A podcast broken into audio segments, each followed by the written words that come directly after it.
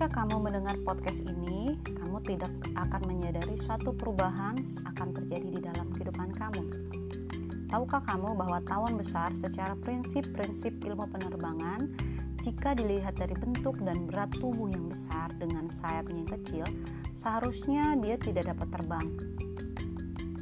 Namun untungnya tawon besar tidak tahu apa-apa mengenai prinsip ilmu penerbangan. Jadi sampai hari ini tawon tetap saja terus terbang tanpa peduli prinsip-prinsip ilmu penerbangan. Mungkin kamu juga mengalami hal itu. Masalah dalam kehidupan melumpuhkan kamu, banyak perkataan-perkataan orang mengenai kamu. Bahkan mereka berkata kamu tidak bisa buat apa-apa, kamu selalu gagal. Namun hari ini mari kita belajar dari tawon itu. Seringkali apa yang orang lain katakan bukanlah apa yang seharusnya terjadi kamu dapat menjadi seperti tawon besar itu. Abaikan saja apa yang mereka katakan dan teruslah terbang. Semakin kamu mendengar podcast ini, pikiran kamu akan semakin terbuka tentang suatu hal yang berbeda yang sebenarnya kamu miliki, namun kamu tidak menyangka bahwa perubahan itu, kemampuan itu ada di dalam kehidupan kamu. Saya ingin membagikan beberapa tips atau langkah untuk kamu menjadi untuk kita memiliki mental seorang pemenang. Karena kamu diciptakan Tuhan untuk menjadi seorang pemenang. Langkah yang pertama adalah buat keputusan untuk menjadi pemenang. Karena semua yang memisahkan seorang pemenang dari seorang yang gagal adalah keputusan untuk menjadi seorang pemenang. Dan hanya kamu yang dapat memutuskan untuk menang. Tuhan memanggil kamu untuk menjadi seorang pemenang. Apakah kamu berani ambil keputusan untuk menjadi seorang pemenang? Sifat pembawaan sejak lahir, keadaan kita, dan apa yang sering dikatakan orang lain pada kita tidaklah menentukan apakah kita akan menjadi seorang pemenang atau tidak. Karena kemenangan adalah tergantung keputusan kita. Kita dapat menjadi seorang pemenang di lingkungan kita, di komunitas kita, di mana pun Tuhan tempatkan kita. Kamu dapat menjadi seorang juara yang hebat orang yang gagah berani, kamu dapat menaklukkan keadaan. Apakah kamu berani ambil keputusan untuk menjadi seorang pemenang? Langkah yang kedua adalah melihat tantangan menjadi kesempatan. Kejadian yang menyakitkan, kegagalan hidup yang berulang-ulang terjadi, sering kali membuat kita tidak berani menghadapi tantangan. Bahkan pikiran-pikiran negatif bermunculan dalam pikiran kita. Namun, Alkitab adalah pengadilan keputusan yang terakhir.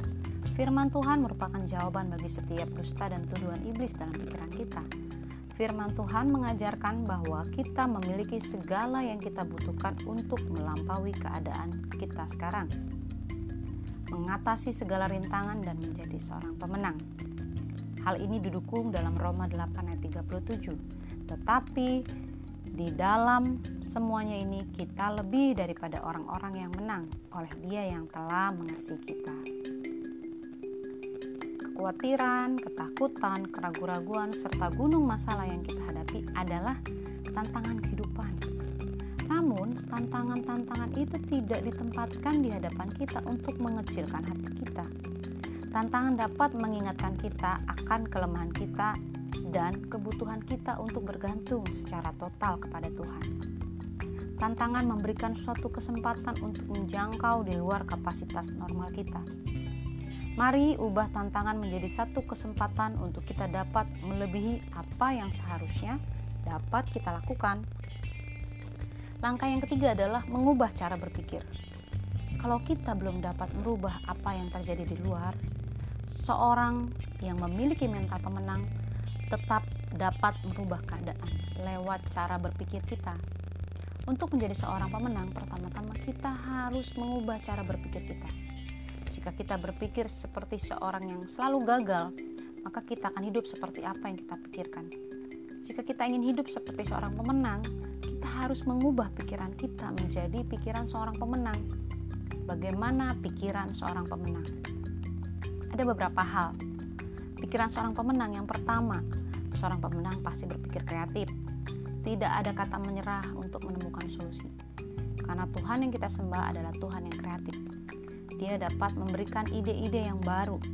Tuhan ingin kreativitas kita muncul sehingga kita dapat menjadi seperti sebagaimana Tuhan telah memanggil kita. Karena kita serupa segambar dengan Tuhan, jadi kita juga memiliki potensi kreatif seperti yang dimiliki oleh Tuhan. Dapatkah kamu berpikir kreatif? Jangan batasi pikiran kreatif kamu dengan masa lalu yang tidak dapat dikendalikan dan masa depan yang mungkin akan terjadi. Jadi, tetaplah kreatif. Seorang pemenang tidak akan berpikir bahwa kamu adalah korban.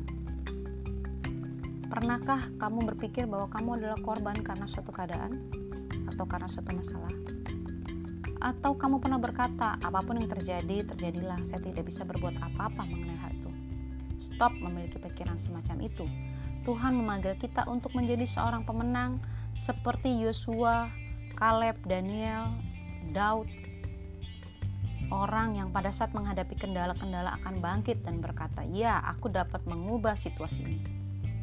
Apakah kamu selalu mengerjakan sesuatu yang aman saja? Apa yang dijamin untuk dilakukan? Apakah kamu tidak berani mengambil resiko? Pikiran yang seperti ini akan menghindari pertumbuhan rohani kamu.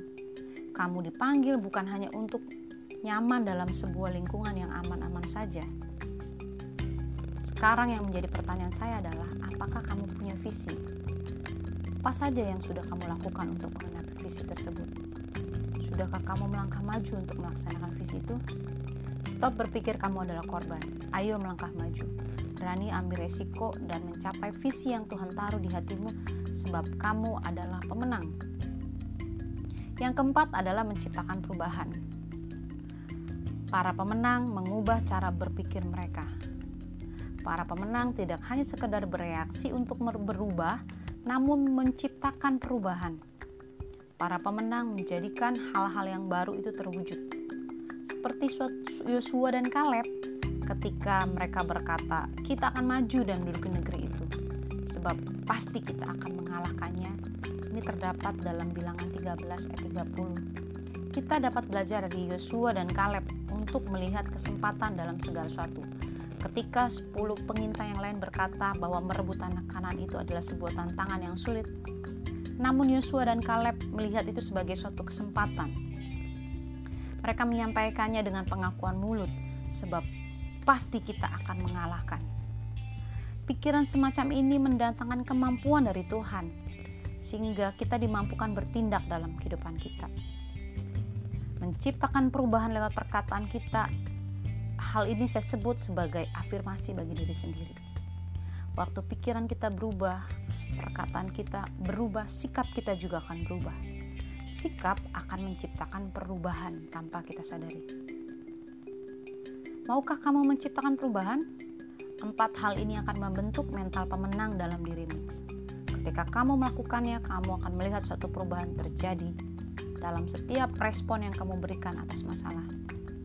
Kamu adalah seorang pemenang. Mari empat langkah ini.